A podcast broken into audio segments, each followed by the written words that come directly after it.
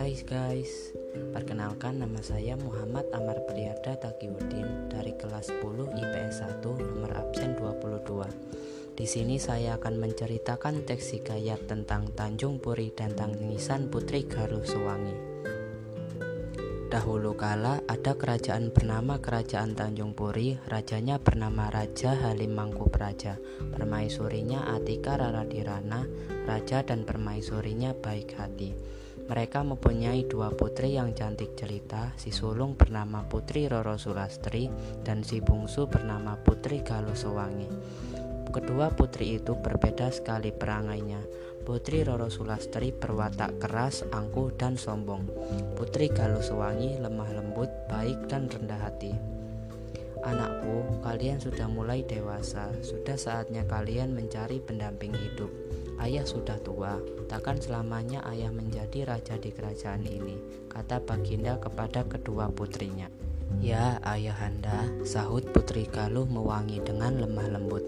Walaupun nanti ayahanda tak ada lagi, tapi siapa yang lebih kaya dari kita? Sepeninggal ayahanda, kami tak akan kelaparan. Aku tak mau kawin dengan rakyat biasa. Putri Roro Sulastri menimpali pembicaraan ayahnya dengan sombong. Jangan menilai orang dari harta, pangkat, dan kedudukannya saja, Roro. Lihatlah hatinya, sahut ayahnya. Pandangan hidup dua putri itu amat bertolak belakang. Putri Roro Sulastri menganggap nasihat ayahnya hanya sebagai angin lalu, sedangkan Putri Galuh Sewangi mencamkannya benar-benar dan dalam hati berjanji akan mematuhinya. Berkat abdi kerajaan yang setia mendampingi dan memberikan petuah, ilmu dan pendidikan kepada kedua putri raja tersebut, tersohorlah nama mereka ke mana-mana. Pangeran dari kerajaan seberang mendengar bahwa kerajaan Tanjung Puri memiliki dua orang putri yang cantik rupawan. Di kalangan rakyat jelata pun, nama kedua putri itu sudah tidak asing lagi. Beberapa bulan kemudian, Raja Halim Mangkupraja jatuh sakit. Kepada kedua putrinya ia beramanat, Anak-anakku, sebelum meninggalkan kalian, kuharap kalian sudah mempunyai suami sebagai pendamping hidup kalian kelak. Kata Raja Halim terbatuk-batuk menahan sakit. Dilanda kesedihan, air mata Putri Galuh Sewangi menetes perlahan. Putri Galuh Sewangi amat mencintai ayahnya. Hati kecilnya berkata, kalau ada orang yang dapat menyembuhkan sakit ayahnya, jika perempuan akan dijadikannya saudara, kalau laki-laki akan dijadikannya suami. Lain Putri Galuh Sewangi, lain pula Putri Roro Sulastri. Putri sulung itu lebih suka berdandan dan berpesta, tak peduli apa pun yang terjadi, termasuk penyakit ayahnya sendiri. Wajahnya pun tak sedikit pun memancarkan kesedihan. Dengan napas satu-satu dan sisa semangat hidupnya, Raja Halim bertitah pada penggawa kerajaan. Pengawal, umumkan ke pelosok negeri bahwa aku akan mengawinkan kedua putriku dengan siapa pun yang mereka pilih. Soal syarat, kuserahkan sepenuhnya kepada mereka untuk menentukannya. Rakyat kerajaan ramai membicarakan dua putri raja itu. Dalam suasana duka saat baginda raja sedang sakit, para pemuda dan rakyat jelata berbisik-bisik membicarakan kecantikan dua putri raja itu. Tak lama berselang, datang beberapa pengawal kerajaan mengumumkan titah raja. Pengawal membacakan titah yang ditulis langsung oleh Raja Halim Mangkupraja. Wahai rakyat kerajaan Tanjung Puri, pengumuman-pengumuman, aku Raja Halim Mangkupraja akan menikahkan kedua putriku dengan siapa pun yang mereka pilih. Barang siapa yang ingin mengikuti sayembara ini, silahkan datang ke istana untuk mengetahui syaratnya. Tertanda Raja Halim Mangkupraja. Sepekan setelah pengumuman, tak seorang pun berani datang untuk meminang dua putri Raja Halim Mangkupraja. Sementara itu, penyakit Raja Halim Mangkupraja semakin hari semakin memburuk. Di kampung Haruwai dekat kerajaan Tanjung Puri, ada pemuda yang berniat datang ke istana untuk meminang putri raja. Pemuda itu buruk rupa, pemuda itu bernama Joko Jaroli. Di Di kerajaan seberang ada pula putra mahkota bernama Pangeran Hanung Prabu Cakra. Wajahnya tampan, bijaksana, dan ramah.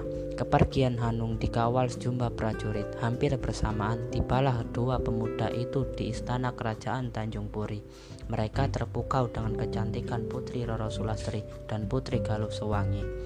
Wahai putri Galusewangi, aku ingin jadi pendamping hidupmu, kata Pangeran Hanung dengan percaya diri. Sebentar, Pangeran Hanung, ada syarat yang harus engkau penuhi. Apabila pangeran dapat menyembuhkan penyakit ayahandaku, aku bersedia jadi istrimu, sahut Putri Galusewangi. Pangeran Hanung mengobati Raja Halim Mangkupraja dengan membacakan mantra. Tapi setelah beberapa kali berusaha, penyakit raja tak kunjung sembuh. Dengan menahan rasa malu, penuh sesal dan kecewa, ia mundur ke belakang. Giliran Joko Jaroli dipanggil. Setelah mengucapkan mantra, air suci yang dibawanya direguk dan disemburkannya ke sekujur tubuh raja. Ajaib, seketika Raja Halim Mangkupraja duduk di tempat tidur dan sembuh dari sakitnya. Sesuai janjinya dengan tulus ikhlas Putri Galusuwangi menerima Joko Jaroli sebagai suaminya. Menerima apa adanya, Pangeran Hanung mengakui kekalahannya, tapi ia tak sudi menyunting Putri Roro Sulastri. Meskipun cantik, tabiat Putri Roro Sulastri yang buruk membuat Pangeran Hanung kehilangan selera. Maafkan aku Putri Roro, aku tak suka dengan sifatmu yang suka menghina dan merendahkan orang lain. Tampi Pangeran Hanung. Mengapa kau tak mau denganku? Aku cantik dan kaya raya, semuanya sudah kumiliki. Siapa yang bisa menyaingiku? Sahut Putri Roro. Nah, kesombonganmu itulah yang membuat aku tidak suka. Mendengar jawaban itu, Putri Roro marah dan memaki-maki Pangeran Hanung beserta prajurit dan orang-orang di sekitarnya. Kurang ajar, dasar buaya kamu Pangeran Hanung. Bidawang, Timpakul, kamu juga Joko, kamu jelek, bau, dekil, berkurap, buaya danau. Aku tak sudi jadi kakak iparmu. Putri Galuh Sewangi hanya dapat menangis melihat sifat kakaknya yang tetap angkuh dan sombong apalagi saat menghina calon suaminya Joko Jaroli. Seketika itu pula di siang bolong itu tiba-tiba petir membahana membelah angkasa. Suara gemuruh terdengar di kejauhan. Makin lama makin mendekat.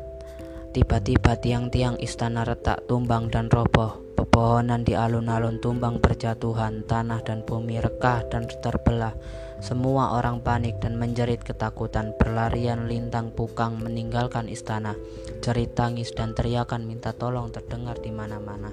Rakyat kerajaan Tanjung Puri panik dan tak berdaya di tengah bencana yang mengamuk membabi buta. Gelombang banjir pun selama berhari-hari menyapu dan meluluh lantahkan istana, bangunan kampung-kampung dan pemukiman seluruh warga kerajaan. Alkisah kerajaan Tanjung Puri pun musnah. Itulah kisah teks hikayat dari Tanjung Puri dan Tangisan Putri Galuswangi. Mohon maaf apabila ada kesalahan kata. Wassalamualaikum warahmatullahi wabarakatuh.